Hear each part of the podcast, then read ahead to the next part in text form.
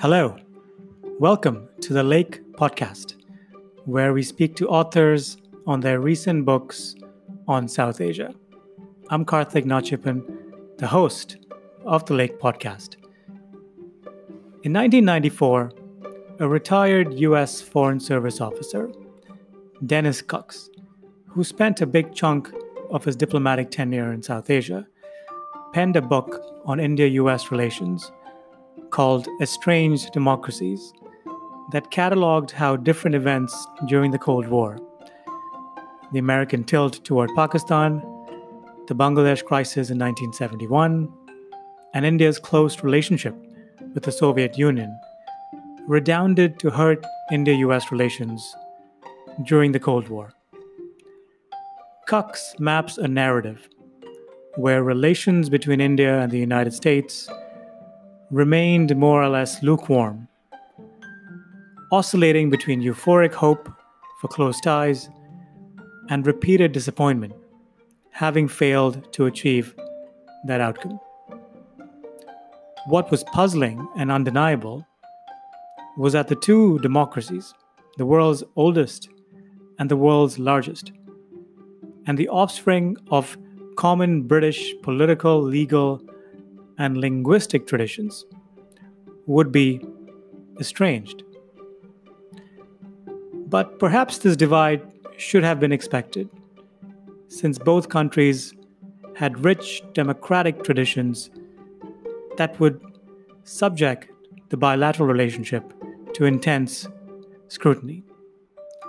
Democracy, in other words, mattered deeply when it came to how the relationship would unfold over the centuries, much before India herself became independent in 1947. Yet, the India United States story and history, puzzlingly, has seldom been covered or unpacked through the frame of democracy till now. Today, I will speak to Nico Slate, a historian at Carnegie Mellon University and the author of Lord Cornwallis is Dead, published by Harvard University Press in 2019. The book is a sprawling history of India US relations, conveyed through the endless struggle for freedom and democracy in both countries. The range and breadth of the book is truly breathtaking, covering social, political, spiritual, intellectual, legal, and developmental issues that have knitted both countries since the British left the United States in the late 1700s. Right after Lord Cornwallis, the last British general, surrendered to the American rebels that led to the founding of the United States. Here is Nico Slate on Lord Cornwallis is Dead The Struggle for Democracy in the United States and India.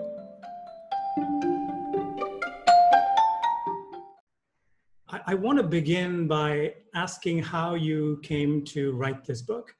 Your previous book, uh, Colored Cosmopolitanism The Shared Struggle for Freedom in the United States and India, looked at the hidden history and connections between US and India with a focus on activists who worked across borders of race and nation uh, to push both countries toward democratic progress.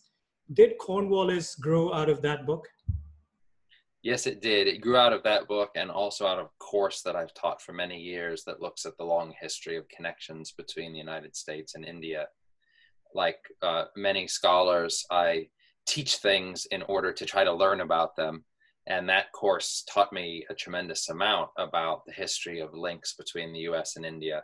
My first project, Colored Cosmopolitanism, as you mentioned, looked particularly at the connections between the African American freedom struggle and similar struggles, both against uh, imperialism, caste, and other forms of oppression in South Asia. But even while I was working on that project, I kept realizing that this is part of a larger story of connection, which is also a story of disconnection. Uh, as you said, it's a project about democracy, but it's not a celebratory project, at least not in its entirety, because one of the things that really struck me in my first book and then again in Lord Cornwallis is Dead is just the way that even as these two remarkably vibrant and lively uh, democracies in the making are connected, those connections are often born of misunderstanding. They're often very self interested uh, whether in the sense of nationalistic or even in more limited conceptions of the self, whether we're talking about race or caste or other forms of identity. So this is a, it's a project that tries to step out and look at the broad sweep of connections between these two remarkable countries, which are, as, as you know, often celebrated as the two uh, as the, the two largest democracies in the world. I want to recognize the achievements of these countries and the way that their histories have helped them both establish those achievements but I also want to reveal uh, how much remains to be done. Right. Uh, the book is truly breathtaking in scope and canvas. Uh, in its, gra- in its grasp of US India relations, unpacking the many bridges, political, economic, cultural, and intellectual, that have connected both countries. Um, you have chosen to anchor these seemingly disparate strands on democracy uh, conceptually, how does democracy lend itself here as a framing mechanism to you? It's a great question, and it wasn't immediately obvious to me what the framing mechanism would be. I was tempted to use the idea of freedom, which of course is often uh, connected in people's minds to democracy, but they're very different ideas. I was tempted to start with freedom, but over time I came to realize that although there is a tremendous amount of cultural history in this book, there's a tremendous amount of intellectual history, of economic history, that the real heart of this book for me has to do with the relationships between those other strands and the political history that I really came to see as the central defining arc of the narrative. And within that within that arc, uh, the the the key goal that I see many different people on both uh, sides of this relationship. The, the, key goal that people are striving for is democracy, and it's not um, it's not a simple conception of electoral democracy. I actually think that's a really important point, something that I hope people will take from the book. The democracy is not just about having elections on a certain regular schedule. It's not even about the freedoms that we tend to associate with democracies, like freedom of speech, for example. There's a broader reach in the democratic vision of many of the figures in this book. Someone like a W.E.B. Du Bois, for example, or a Taraknath Das, um, or you know, within the South Asian context, many of the, the founders of, of, of India, right, uh, from Gandhi to Nehru and others. These are figures who are. Uh, I'll add Kamaladevi Chattopadhyay, who's one of my favorite figures to write about. These are all figures who imagined a democracy that extended beyond uh, the rough structure of politics to include a more expansive conception of freedom or equality.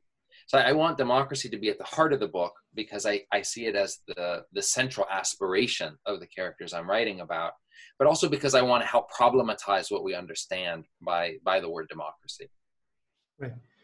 Uh, in terms of structure, the book is divided into three keywords hmm. um, that form uh, chapters thereafter Indian, caste, and thug. Uh, and I want to explore each word with you further. Uh, the word Indian was fraught with significance in the 19th century. Many Americans used the term to refer to Native Americans and Indians from the subcontinent, uh, two very different connotations. Uh, you write in the book that the word Indian was defined less by its origins than its utility how was the term used in 19th century America? Mm. It was used in a variety of ways. And it's a great example that I was trying to get at before about how connections can, in fact, be disconnections or misconnections, right? Because the, the very idea of, of Indians in the context of the Americas is, of course, uh, born of a, of a great mistake, one of the most famous mistakes in history, right? Christopher Columbus thinks he's reached the Indies, and thus we have Indians uh, all around the world. That mistake um, creates a template that historical actors can employ for their own ends. Um, consider missionaries.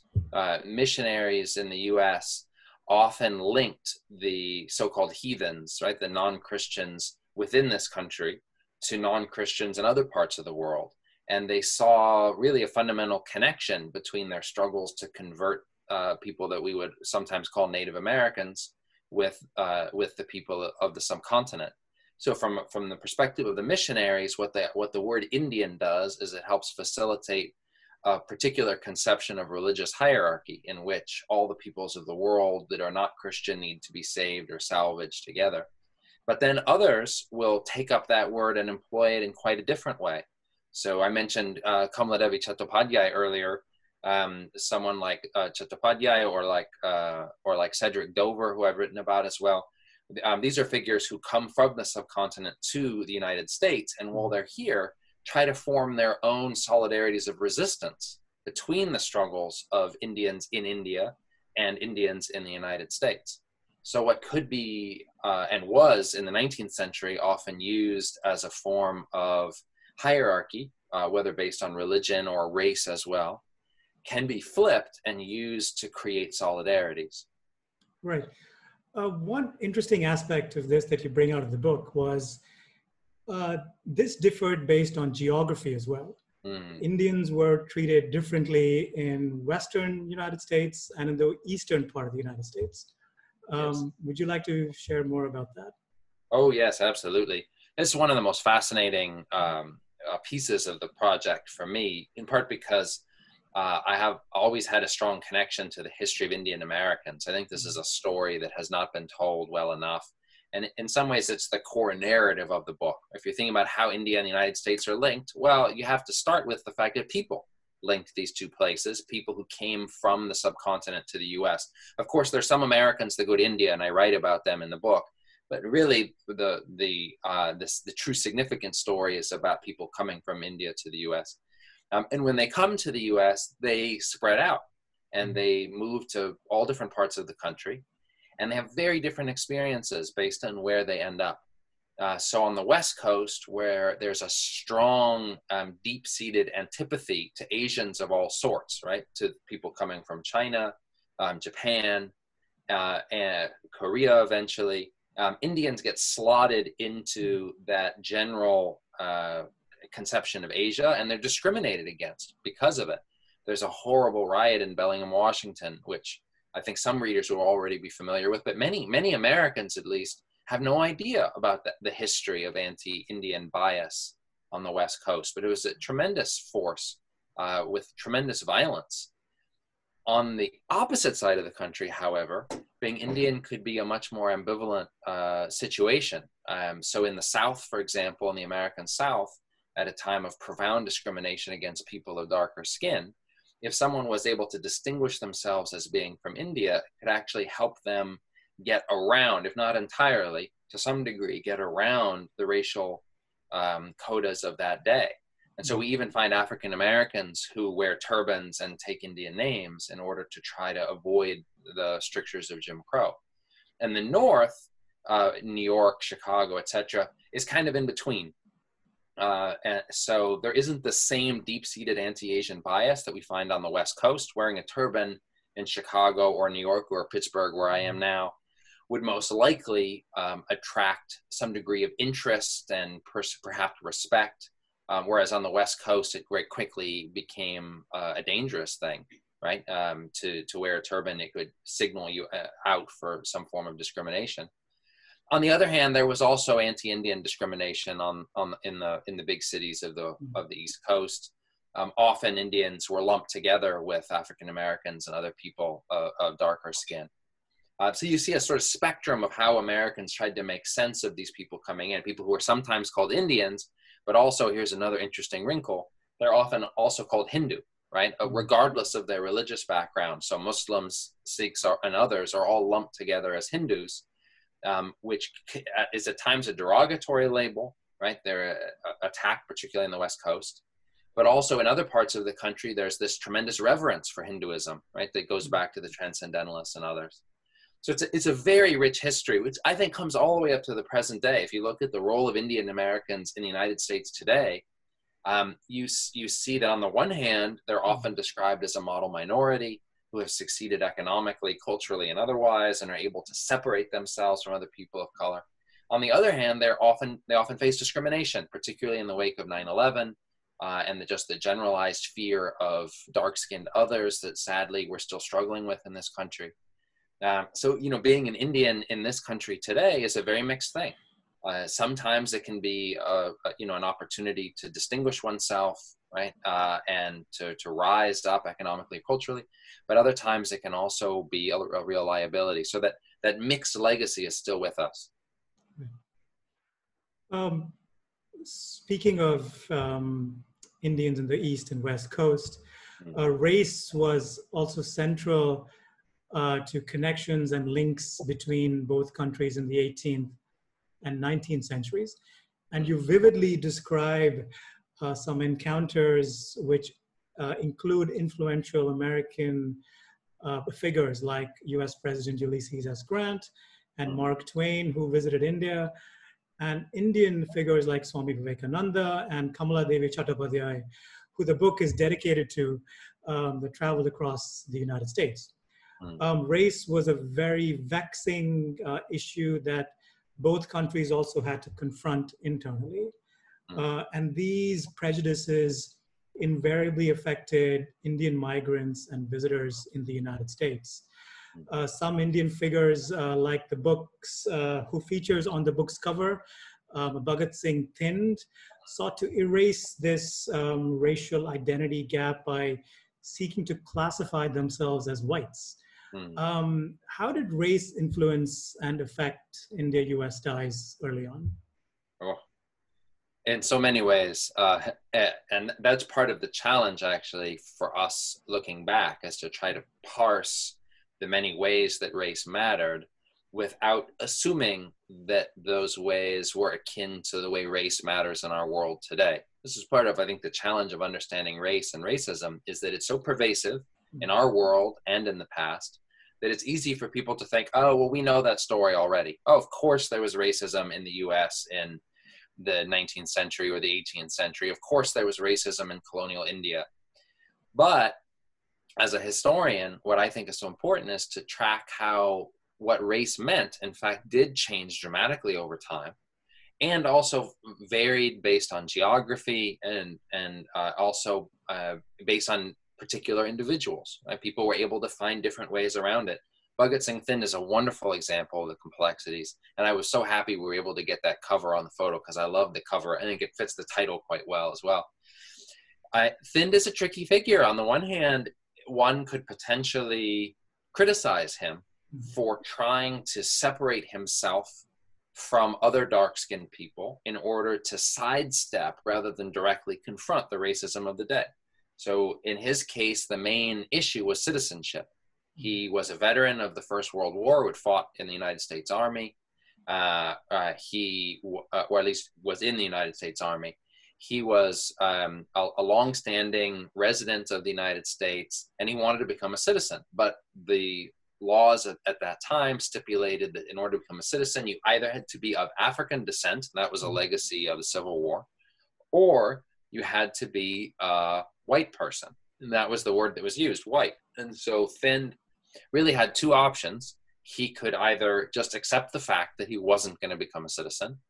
Uh, well, actually, I'll say three options. He could have fought to change the law, and that's important.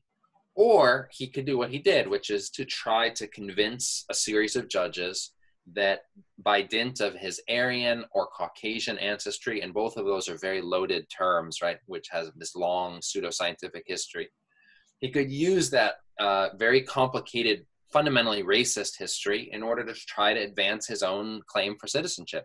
And that's what he did. And of course, he succeeds, as many other Indians had, uh, at getting judges to certify their whiteness, in part because many racial scientists of the day saw particularly northern born, um, higher caste Indians as being Caucasian, Aryan, and thus white. He succeeds all the way up until the Supreme Court um, in which this famous case um, decides that no, in fact, he's not white because the common man would not see him as white, and thus other Indians are not white. It's a catastrophic decision for the Indian American community because now all of a sudden, all of these people that had been granted citizenship were faced with it being revoked. there were deportation proceedings. People that had bought land, particularly in the West, were worried that they were going to lose that land because in California, for example, the law said that in order to own land, you had to be eligible to become a citizen. So there are tremendous consequences to this. One could criticize Thind for not forging solidarities with other people of color and fighting to change the fundamental law. Um, but I'm more I'm more tempted to be sympathetic. Even while as a historian, I would do my best just to make clear the facts of the case. I also want to try to convey the realities that Thind and other Indian Americans were living within, and to understand what was driving their struggle, and also to realize that Thind even in his own way, helped break down some of those boundaries. His case, even though it was it was ultimately defeated, um, his case helped raise issues that others were then able to pick up and champion and fight uh, and fight to change. So I, I think the, the, that's a good example of just the complexities of the way that race operated um, in, in the United States. In, in South Asia, of course, you have race, uh, largely thanks to the British, but you also have caste, uh, which is not the same as race, but is in many ways akin.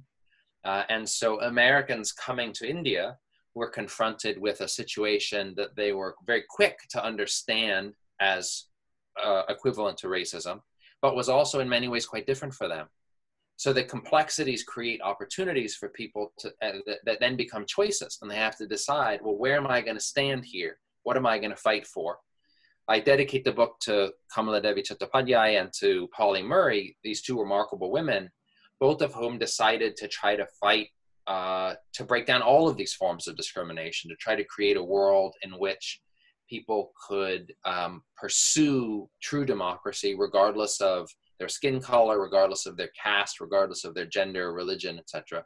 That's um, th- those are the figures that I'm ultimately most sympathetic to.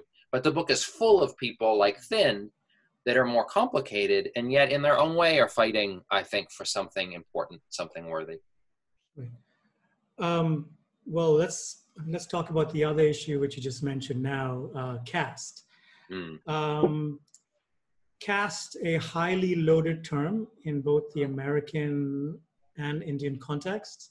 Mm. And you very carefully unpack how Americans imported this foreign term or idea as a descriptive and rhetorical tool for various purposes.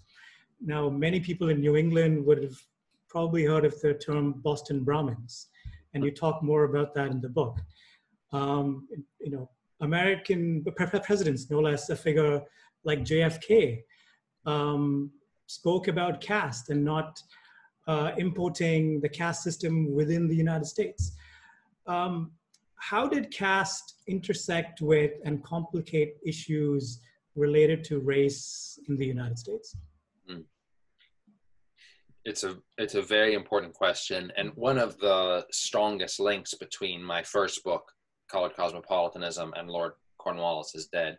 In colored cosmopolitanism, one of the main arguments that I wanted to advance was that the link between the African American freedom struggle and India always operated on two separate but linked axes. One was uh, race empire, right, in which um, the black struggle for freedom was equivalent to the Indian struggle for freedom against British rule. But there was also always a separate uh, form of connection or analogy, if you will, between race and caste. And these two analogies were sometimes used by the same figures, sometimes used by opposing figures.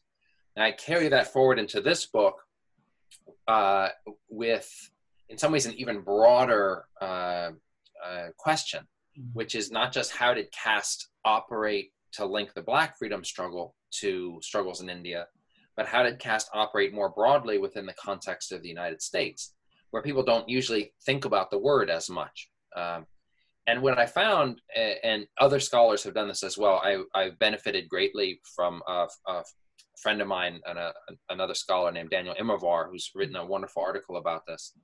Um, what, what is so striking to me is that um, caste becomes extraordinarily common within the American vocabulary and is used in many different ways by many different figures, even to the point where it becomes uh, in in the early 20th century a kind of standard element of American sociology of race. Mm-hmm. Uh, so there's a so-called the so-called caste school of American race relations, which wants to argue and does argue that that racism in the United States is fundamentally uh, equivalent to a caste system. And I think the the the danger of this approach, other than the fact that it blurs uh, both the complexities of caste within South Asia, right? It, it, makes all kinds of assumptions about what caste means in India, which turn out to be completely false.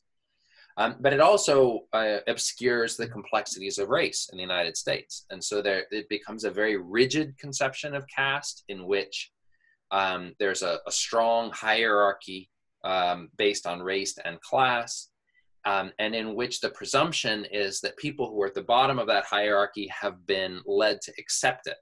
That's, I think, one of the most troublesome ways in which caste gets employed to understand race in the United States and in India, for that matter.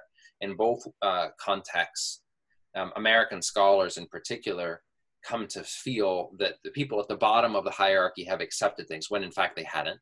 And they come to see that this has been a, a sort of age old system uh, when in fact it had been constantly contested and fought against over time. So there's um, there's ways in which uh, many ways in which the use of the race caste analogy are troublesome. However, um, I also think one of the most striking things for me in really tracing the evolution of the idea of caste within the American context is that there are also a lot of figures uh, who use it in order to pressure the United States and American political figures to change. Uh, I mean, so you mentioned JFK, for example, but there are many other examples of activists from below, as well as you know political figures at the top, who say we don't want to have a caste system in this country. That's not who we are, right? I mean, the presumption, of course, is oh, that's something that those terrible people over in India do, and that itself is very prob- problematic and troublesome. Uh, but within the American context, I think it is still used often in an emancipatory direction, trying to help people, trying to force people to confront the degree to which our own conceptions of democracy remain to be achieved. Right. Fascinating. Um, the book then moves from the 19th century to the 20th century, uh, and some of its key events, uh, like World War II and the Cold War. Um, India's significance to the Allied war effort gave a shot in the arm to advocates pushing for India's independence. Uh, Gandhi and Nehru themselves wrote to uh, US President Franklin Roosevelt, who then takes up the cause of Indian independence with Churchill, um, rather unsuccessfully, I might add. Um, yes. You also very interestingly highlight the role of certain Indian Americans who formed an India lobby to get US support for Indian independence and against imperialism. Now, a lot of us think that the US, the India lobby in Washington, D.C. is a, is a recent uh, construct or uh, event, but you argue that it's not.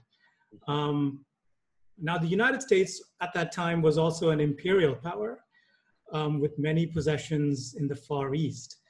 Uh, did these groups the India lobby and individuals like Nehru and Gandhi sincerely believe they could persuade the US government to take up their cause? And how successful were they? I think they absolutely believed that they could convince the United States to take up their cause. And, and I don't think they were entirely naive in that uh, conception. Um, of course, the United States was an imperial power. I think there's a good argument that we still are in our own mm-hmm. way, sadly but um, the form that empire took varied um, from direct territorial possessions. I mentioned Daniel Immerwahr. He's got a best-selling book about um, the degree to which the United States actually had direct territorial um, uh, control in different parts of the world. But there was all, there is also a way in which American empire was conceived of very differently from the British Empire and in a way that would allow for Indian independence if, and this gets us even further along in, in the time into the Cold War era, mm-hmm. if India would remain open to American investment, to buying American goods, etc. So it's a conception of the relationship between India and the U.S. that um, has its own uh, colonial mm-hmm. uh, ramifications, which of course troubles Nehru in particular and many others on the left of the Indian spectrum. Uh, but the, I think they have reason to think that uh, that many Americans could be convinced that getting rid of the British Raj would actually be good for American business, right? And not just not just a good thing for the world, but also good for for American business. I think there were there there were some idealistic um, uh, uh, drivers of the hope that the United States would live up to its promise as a beacon of liberty and freedom. Right, just as it happened with Wilson during the First World War, right? Mm-hmm. There's a lot of literature on how um, in the aftermath of the Great War, many many peoples around the world, including in India, turned to Wilson as an, as someone who would champion their cause because he talked so much about self determination, etc. Similarly, at the Second World War, there's the same hope that Franklin Roosevelt and um, later Harry Truman and other American political figures will stand up for America's, you know, uh, commitment to, to democracy and freedom. In some parts of the world, obviously that fails dramatically. In Vietnam, for example, um, in South Asia, it's more complicated uh, because there is a degree to which the United States um, the, and the American government um, speaks up uh, and tries to pressure Churchill and others to uh, grant India autonomy or some some degree of freedom. In the end, it's it's lukewarm pressure. It's not it's not that important to Roosevelt, and it's very important to Churchill. And so, the, as you said, it, it doesn't go doesn't go very far. Um, but but imagine this is hypothetical. Imagine that the United States had approached the British Raj as we would later approach French control of of of uh, Indochina, Vietnam, right? Uh, imagine that the United States had poured uh, resources into the British Empire, trying to prop it up in the aftermath of the Second World War, and then had even tried to step in. This was actually one of the worries of people like Gandhi and Nehru. They were concerned that the United States, we had something like 200,000 soldiers in India mm-hmm. during the Second World War. I loved researching that history, by the way, because there's so many people don't know about it, and it's so rich with fascinating stories. All these American troops, predominantly in Kolkata mm-hmm. and other parts of the Northeast. Um, you know a lot of a lot of Indians worry that they won't leave, right? That the mm-hmm. American soldiers are just going to stay, um, and they didn't. And so I think there is a degree to which the India lobby plays an important role at encouraging American power brokers to see India's freedom as a good thing, as a positive thing. And the key figure we haven't named him yet, J.J. Singh. There are others that are very important in the India lobby, but the key figure, J.J. Singh, I think deserves a lot more attention than he's received. Particularly in the, you know, there's some good work on in scholarship um, you know, there's there are several good books on the history of Indian Americans in the U.S. Um, but but I think even within the Indian, American community today, many people don't know about J.J. Singh and others who really fought both to try to gain India's freedom and to establish the position of Indian Americans in the U.S. And the last thing I'll say, trying to be as succinct as I can here for you, Karthik. Um, the, the last thing I'll say is that those things were related, and people knew they were related. They knew, um, going all the way back to the beginning of the 20th century, why were Japanese Americans, before the Second World War, of course, why were Japanese Americans treated better than Chinese Americans? Well, it's because Japan was so much stronger, it's a much stronger country. And they, uh, Indian Americans took a lesson from that and said, well, we need India to be independent so that uh, independent India can then champion our rights in the United States and elsewhere. So these the India lobby in the U.S. was simultaneously fighting for civil rights in the U.S. for people of hmm. Indian descent and for the freedom of India, and they saw those two causes as fundamentally connected, as I think they were.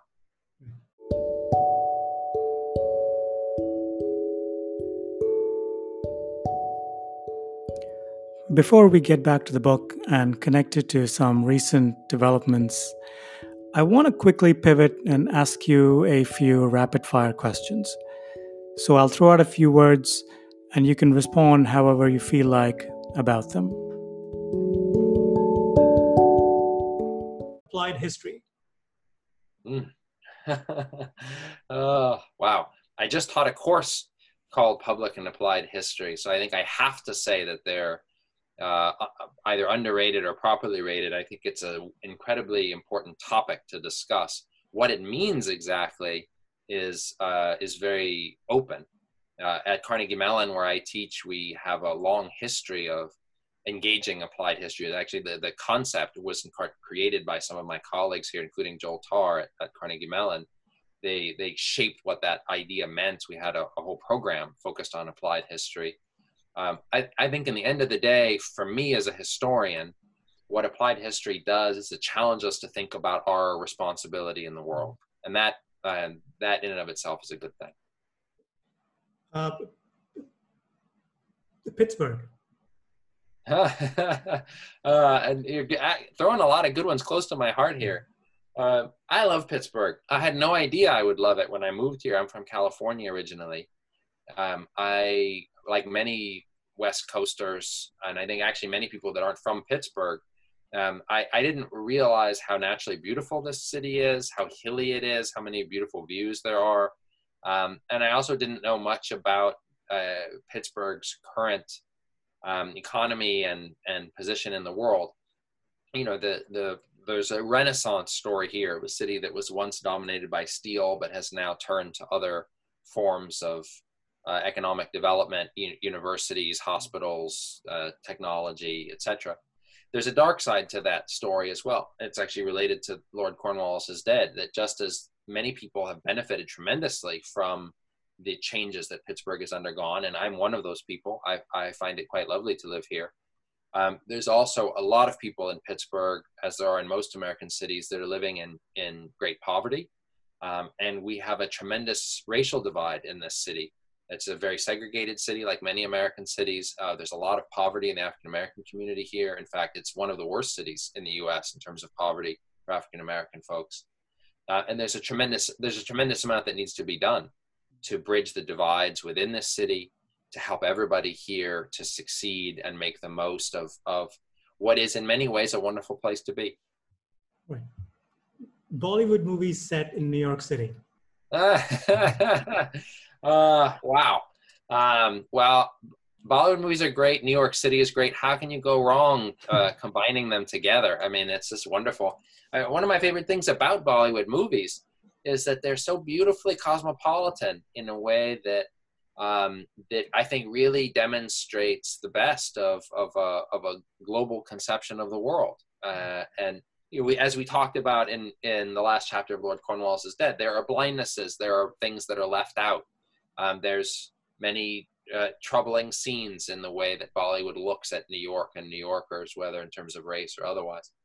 Uh, but there's also just a pure joy in celebrating uh, a wonderful and and itself cosmopolitan city. Um, area studies. Hmm. Well, that's a rich and complicated history, so bound up with the Cold War, mm. um, and in this country with a certain kind of neo-colonial project. Um, I, I, uh, you know, as a as a historian, I've benefited tremendously from work that has been done within departments that have historically been defined by area studies by scholars whose focus is on a particular region of the world. Um, and and as a transnational uh, historian, I'm also someone who believes very strongly in having people whose depth of knowledge in a particular place in a particular region is very strong. And there's also something I think important about the idea of South Asian studies in this mm-hmm. country um, which is that um, it crosses the crosses the divide of of partition. You know, it brings together India and Pakistan as well as Bangladesh and other parts of South Asia. And I understand why sometimes people don't like the term South Asian. Uh, you know, it's a complicated term in this country and in India and elsewhere. It can obscure uh, important differences. Um, it it can um, it can naturalize things that are not in fact natural. Um, but I also think it can be a powerful form of solidarity. Uh, there are many South Asian Americans that I've had the pleasure of knowing and working with that see the term as a, as a radical term that is trying to bring people together across divides. Um, and I, I, for that reason, I, I like that particular version of, a, of, of various studies. Tagore. Oh, uh, I have uh, I, I have nothing but respect for Tagore. I, one of my um, one of my current students, actually, Arko Dasgupta, is working on Gandhi and Tagore, and I'm very excited to keep learning from him. Um, I, um, yeah, goodness gracious, where to start? I, I I'm I'm a huge fan of Tagore's works, and I'm also a huge fan of his persona. Uh, you know, uh, he shows up in the book, as you know, uh, mm-hmm. at various points. Um, and one of the one of the things that I find so admirable about, about him is that he's someone who, uh, coming back to cosmopolitanism, in his own body crosses the many divides of the world and really speaks for a vision of humanity which transcends so many of the divides that continue to haunt us. Vegetarianism. Ah, um, wow. Well, I have a whole chapter on this in the in the Gandhi diet book. For Gandhi, um, vegetarianism was not just uh, a religious and ethical commitment, and it was that for him. It was not just a familial legacy, and it was that for him as well. It was also a political commitment. Mm-hmm. Uh, the vegetarian community that he joins in London as a young law student was his first entree in real activism, and it taught him a tremendous amount about what it means to be an activist one of the things I find so powerful about vegetarianism in the world today is that I think it can challenge all of us, not just to think about what we eat, but also to think about other facets of how we live, to think mm-hmm. about climate change, for example, to think about food inequality, think about food deserts. Um, so I think it's um, it's it's a very powerful force in the world, and I think it's a good thing. And lastly, Indiana Jones and the Temple of Doom. Well, I'm hesitant to admit it, but you know, as a fairly typical American male, I had a period in my life where I was a huge fan of of all the Indiana Jones movies. Uh, I I still you know uh, I still like Harrison Ford. Mm. I I think it's you know profoundly um, troublesome. I would go so far as to say racist in its own way, neo-colonial film that um, you know that ha- deserves the infamous reputation that it has amongst uh, uh, at least those that have studied it closely. But like all the films that i talk about in in that last chapter of lord cornwallis is dead um you know it's it's also complicated. You can you can find things in it to pull out and to celebrate. And that's that's part of why film is so rich and interesting is that um, even the most troubling and troublesome films um, also have something heroic in them.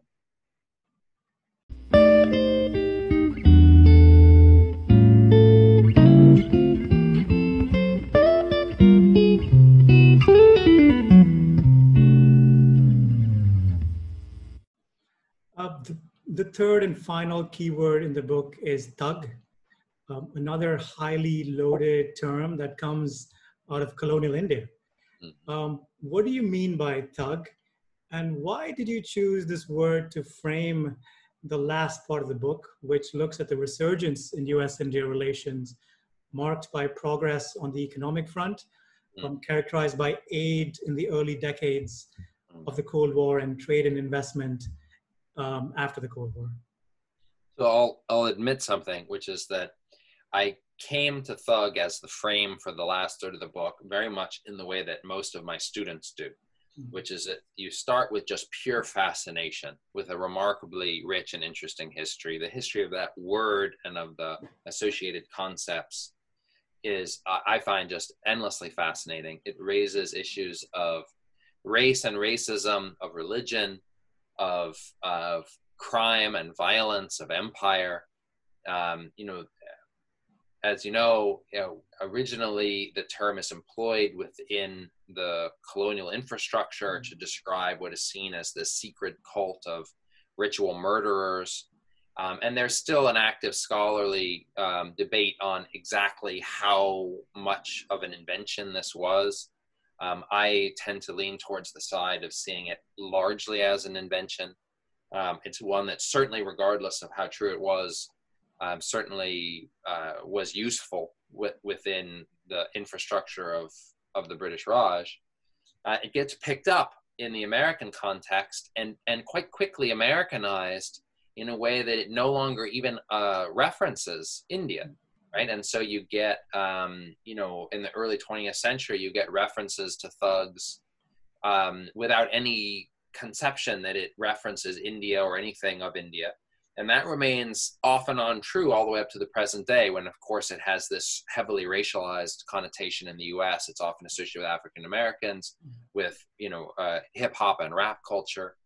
Um, and yet, at the same time, because of Indiana Jones and other American cultural references, there is also some awareness um, that the idea of thugs and thuggee has this colonial Indian uh, history. So I found that just incredibly fascinating. But of course, something fascinating doesn't necessarily mean it's that important, and it doesn't mean that it should serve as a frame for a book that's as sweeping as this one is. And so I had to ask myself, um, you know, is this the right word? And I considered many others as a as a frame for that last third of the book. Uh, and I ended up coming to Thug because I ended up feeling that the uh, the role of the outsider and of those that are pushed outside the pale of of the state of the society of the nation um, has to be reckoned with uh, in what could otherwise be quite a celebratory part of the book. I mean, this is the part of the book where India gains its independence, mm-hmm. where the American civil rights movement, right, borrowing heavily from Gandhi and nonviolence, um, creates a, a, a wonderful series of achievements and I do want to celebrate those things. I think it's actually really important, particularly for young people in both countries, to recognize just how far we've come. These are tremendous achievements, achievements that did owe something to each other, particularly the civil rights movement. Uh, you know, figures like like Martin Luther King and many others, Pauli Murray's another one, drew very actively on Gandhi and Gandhian legacies and other Indians, people like Kamaladevi Chattopadhyay, who come to the U.S. and forge their own solidarities with African Americans. So there's many things to celebrate in this period of time, as are the economic linkages you mentioned. Right? There's there's there's a success story there in India's economy that has to do with ties to the U.S. The uh, you know the whole um, uh, software industry and all these high tech connections there are reasons to celebrate all these linkages, but there are always people that are left out, that are left behind, that are pushed out, that are demonized, right? And we can't forget those people. And we can't forget them not only because we owe it to them not to forget them, but also because their story is very constitutive of everyone else's story, right? Um, and so that's that's why I ended up deciding to frame this in terms of thugs because I didn't want to lose um, what I see as the fundamental argument of the book, which is that the struggle for democracy in both countries depends heavily on links between them. Um, and, and those links are flawed. And so the outcome is flawed. Uh, so that we we get we get the two world's largest democracies. I think India is a democracy. I think U.S. is a democracy. Ramachandra Guha at one point says India is a 50-50 democracy, and I often ask my students, um, it, "Is that true? What do you think? What, what percentage would you give, and what percentage would you give the U.S.?" I've rarely found anyone that would give either country 100%. Most people can admit that neither India nor the US are perfect democracies. But I think there are also many reasons to celebrate the achievements of both countries. So, what I hoped for with the idea of thug is to convey a sense of um, the outsider, of those that are pushed out, and also to realize that those people that are pushed out are often those that are keep fighting in order to try to uh, improve improve our democracy for everyone. Right. Uh, speaking of those that are excluded from these democratic projects, um, I want to move to the last chapter on film. Mm. Um, I imagine the chapter on Bollywood and Hollywood was the most fun to write, and in my case, read. um, you argue that both Bollywood and Hollywood films reveal the power of connections between both countries, but they also blind us to existing hierarchies and injustices that are unfolding. Mm. Um, the progress that are shown by uh, film does not meaningfully capture the fault lines within both societies. Hmm. Um, how does film help reveal struggles toward freedom and democracy in both countries, and why does it fall short? uh, it was it was so much fun to write that mm. chapter as I said, this book came out of a particular course I teach, uh, which I often call India America with a dash in between, uh, slash in between. But there's another course that I've taught for many years called India Through Film, in which uh, my students and I watch a different Indian movie every week and talk about what it says about Indian history and society and culture. And oh, what a fun class that is to teach because um, I love Indian movies, as do all, most of my students, and so it's just a joy fest. Um, and when I first wrote the first draft of that chapter, uh, it was quite a celebration. It was a celebration of the films, and it was a celebration of the way they reveal the many connections between these two great countries. There's so many movies, many of them Indian movies, but also some movies produced in the U.S. that uh, that that demonstrate and and embody in themselves the remarkable history of connections between these two countries, and that itself I find quite uh, beautiful often and and moving. But as you said, what I came to realize as I worked on that chapter and I rewatched some of these films and I thought more about what they mean, I came to see that even while they beautifully narrate uh, some remarkable linkages and connections, they all also obscure hmm. at the same time. Uh, and that again returns to the core argument of the book is that these connections can also be disconnections, they can be misconnections, and they can blind us to the work that still needs to be done. So, what I hope readers will take from that chapter, other than just a fun read through lots of wonderful movies, um, and I do hope people have fun with the book as a whole. Um, I also hope that they're challenged to think about the power of storytelling, mm. uh, not just cinema, but storytelling more generally, as a way to help us celebrate, but also to goad us to continued action. Uh, and there are a lot of great films that do this. There are a lot of wonderful films that that are simultaneously celebrating these sorts of links and challenging us to go forward. You know, I think about like uh, you know Shah Rukh Khan's uh, Swadesh, for example. Mm-hmm. Um, you know, this is a film that my students love to watch. It's a heartwarming, you know, classic Shah Rukh Khan film, um, and one that in some ways is a celebration of links between India and the U.S., the power of technology coming together. But you know, there's this wonderful scene that you may remember at the towards the end of that film where Shah Rukh Khan's figure, um, you know, is confronted by these villagers who argue that you know that um, any effort to learn from the U.S. is is not respectful of Indian culture and traditions, etc. And he says no, that you know to be a real patriot um, is to believe that you can do better uh, and that we should learn from people all around the world that you know the united states is not perfect india is not perfect and that what, what we need is for these these two wonderful countries these two wonderful peoples to come together and to learn together and to keep fighting to achieve the country that they want.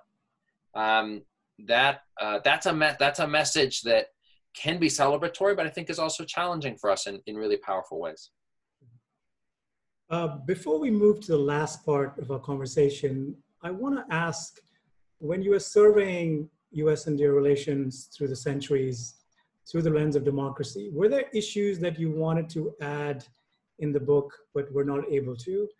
Um, I asked this question for a reason. Um, when I was living in Washington, D.C., I had heard and read uh, many stories of how US judges and justices influenced the shaping of India's constitution in the early 1950s. Mm. Was constitutionalism something um, that brought both countries together? Mm. So the answer to both of your questions is yes. Um, yes, constitutionalism and legal history more generally is an important connecting thread. And it's not one that I was able to delve into in any kind of detail. I gesture very briefly when I talk about Ambedkar and his mm legacy. Um, but there's there's much more that could be done there and there were there are many aspects of this history that I was only able to just touch on. Um, I I I came at the project initially with the hope of a certain comprehensiveness. This is mm. One of my faults as a historian, uh, and it is a fault actually. Is I like to try to fit everything in. Uh, I don't want to leave anything out, and and and yet if you're going to tell a good story and if you're going to have a clear argument you do have to decide uh, where to draw certain lines. And this is a project as you said at the outset it's quite sweeping in time. You know it starts in colonial area comes fairly up close to up to the present we're looking at political history history of culture of economics of migration. Um, there are lots of different figures. And so I did have to draw certain uh, certain lines, and uh, and my hope is ultimately that what what readers will do, as as you just did yourself, is to recognize those limitations, perhaps using my notes as a starting point, and try to dive further in.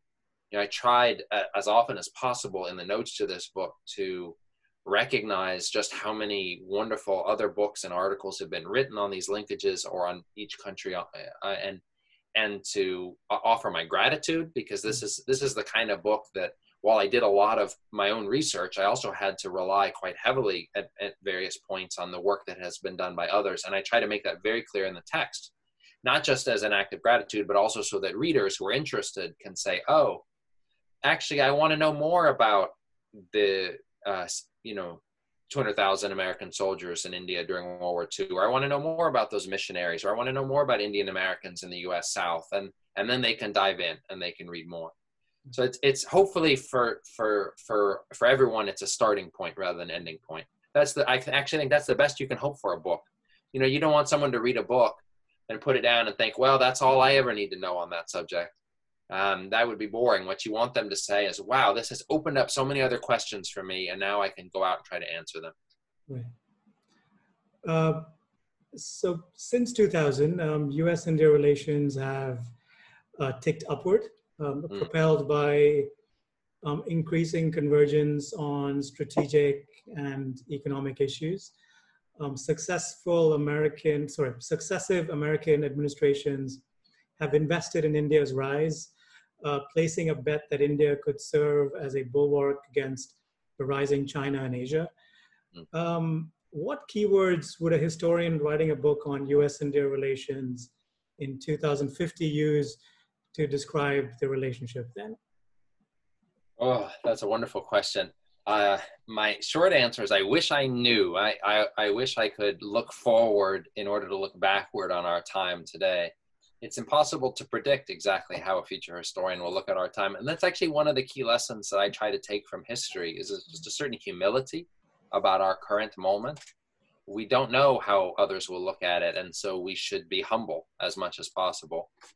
I do think sadly that the word thug the last word i used in my uh, in, in my framing would continue to be important to our current moment. Um, if you look even just at how um, both nations are struggling with COVID 19 and our current crisis, I think one of the things you see is that there are countervailing tendencies. On the one hand, there are many, many people in both countries that are stepping up to the challenge and trying to bring people together in order to confront this remarkable and remarkably pervasive challenge. On the other hand, there are others who are using this moment to try to drive people apart. Uh, and those countervailing tendencies have always been uh, in in both countries and at the center of the connection between them. Uh, so I, I, think I think sadly, a future historian will look at our time and say, well, they were still struggling to achieve the democracy that had been long promised. Um, one can hope that uh, I don't know. Let's give us in this country. I don't know how many months we have till November uh, we have an important election coming up, but you know, I, I, let's hope that in the next few years we see a real positive turn in the direction that democracy takes in both countries. But if there's one thing I've learned from history, and I know you have as well, is that you can't just wait for that change to happen. It's only going to happen if all of us fight for it. I mean, this is the legacy of Pauli Murray and Kamaladevi Chattopadhyay, is that um, it's it's up to us to decide what future historians will write of these days.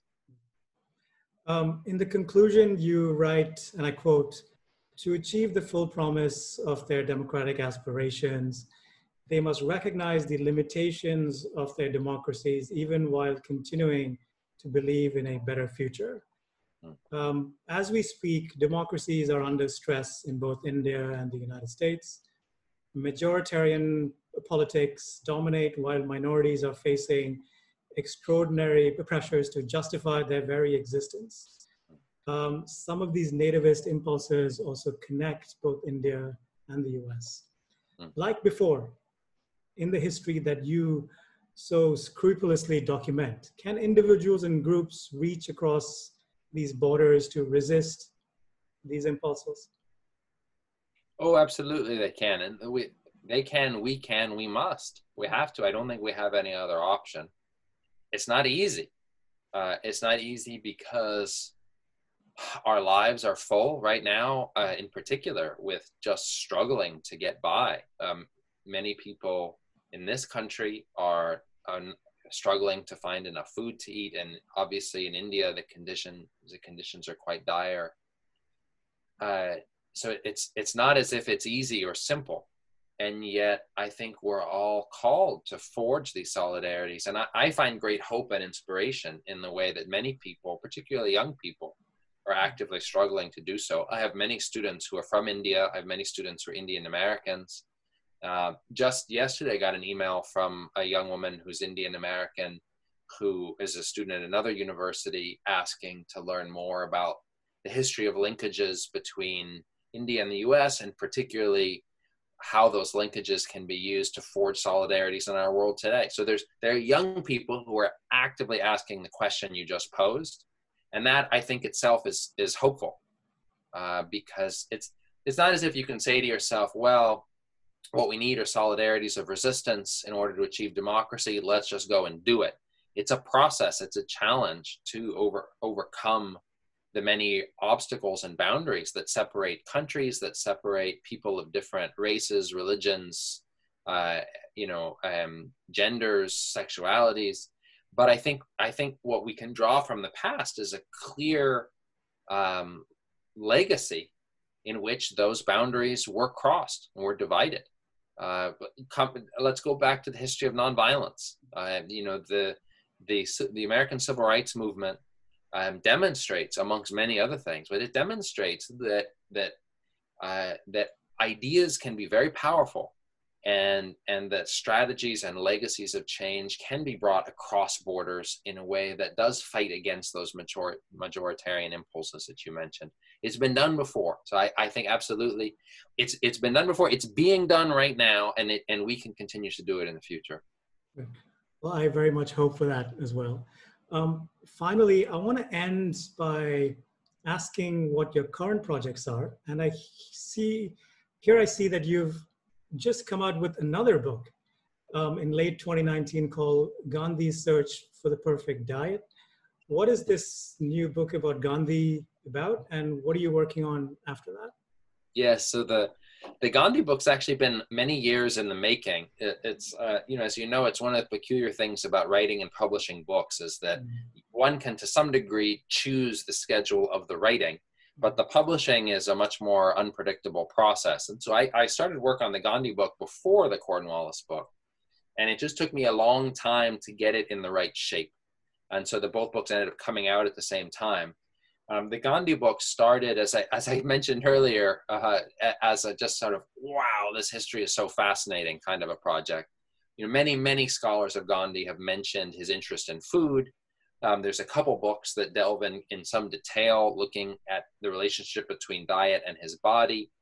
But um, I, I felt, and I ended up uh, feeling that much, much uh, had remained to be said about the centrality of diet to Gandhi's conception, not just of his body, but of every facet of his life. His politics, his religion, his relationship to his family were all fundamentally structured by diet. Uh, it was a topic that I would argue he probably wrote about um, at, at, least as much as, if not more than anything else in his life. His books, his newspaper articles, uh, his letters to people, even uh, overtly political letters to people would often throw in references to particular recipes or particular nutritional advice. And it's a remarkably complex story because, as I said, I started off just saying, "Wow, look at how fascinating this is." Uh, you know, I have chapters on his on his relationship to salt, to sugar, to vegetarianism, um, to farming, to whole grains. But I eventually came to realize that it's also a complicated and at times dark story because Gandhi's obsessions with food and diet could also be quite limiting. Um, and so, on the one hand, I think they reveal the man at his best, um, particularly his willingness to change, to continue to experiment, to continue to explore. This is a man who was never content with his life. He was constantly challenging himself to grow and to become more attuned to his own values. And I really admire that. On the other hand, he could be quite obsessive and he could often force those obsessions on others. And the, his diet really shows both sides of the of the man. Um, I'm I'm a uh, as to the projects I'm working on now. I'm I'm the kind of writer who likes to have a couple different pots on the stove at different points in the project. So if you kind of get tired of one, you can move on to the other, and then you come back, etc. So kind of have three different projects going right now. I have a book that I wrote um, that's really a memoir about my older brother, who was a mixed race man. His father was from Nigeria. We shared the same mother. he grew up uh, with me in Los Angeles, mixed race African American man, and really suffered uh, within our racialized society. Was the victim of a hate crime uh, when I was 14, and then later died in part as a result of that. Uh, and I wanted to explore him and his life and what it tells us about race and racism in this country. So I have a full draft of that book that I'm now working to just pull into shape and find the right publisher for and I'm uh, currently going back and forth between a, a, project that looks at seven survivors of the 1918 influenza pandemic. This book is obviously connected to our current moment. Um, I, it started actually with Gandhi. I, I remembered in thinking about our current moment, I remembered that Gandhi had been deathly ill uh, in 1918 and I wondered, was that influenza or was it not? It turns out it's actually quite complicated and interesting whether it was influenza. Um, and and then I thought, well, what did Gandhi make of that situation? What did he make of his own illness? What did he make of the pandemic? And what could we learn from that? So I wrote a bit about that and realized there's a lot to be said. But I didn't want to write a whole other book on Gandhi, even though he's my favorite person to think about. Um, so I turned to other um, rich and interesting historical figures that survived that pandemic.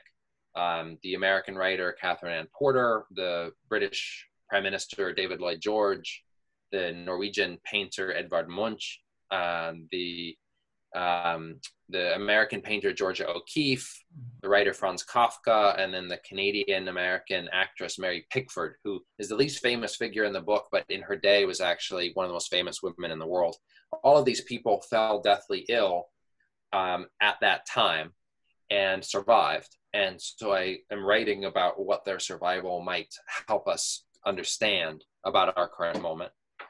Um, that that project is actually close to being done. That's the one the one I'm working on most actively right now. And then I have this really big sprawling book about the American Civil Rights Movement.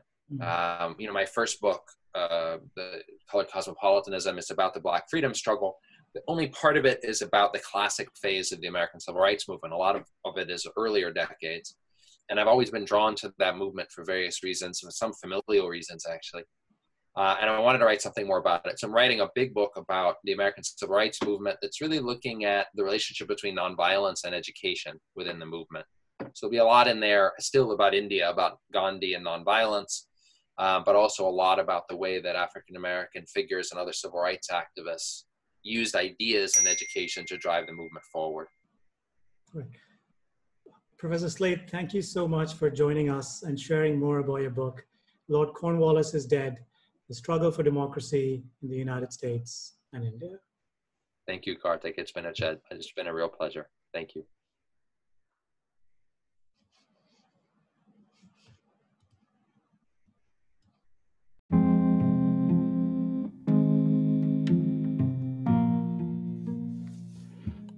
And that was Nico Slate a historian at Carnegie Mellon University and the author of Lord Cornwallis is Dead The Struggle for Democracy in the United States and India. I'm Karthik Nachiappan, and you've been listening to the Lake Podcast.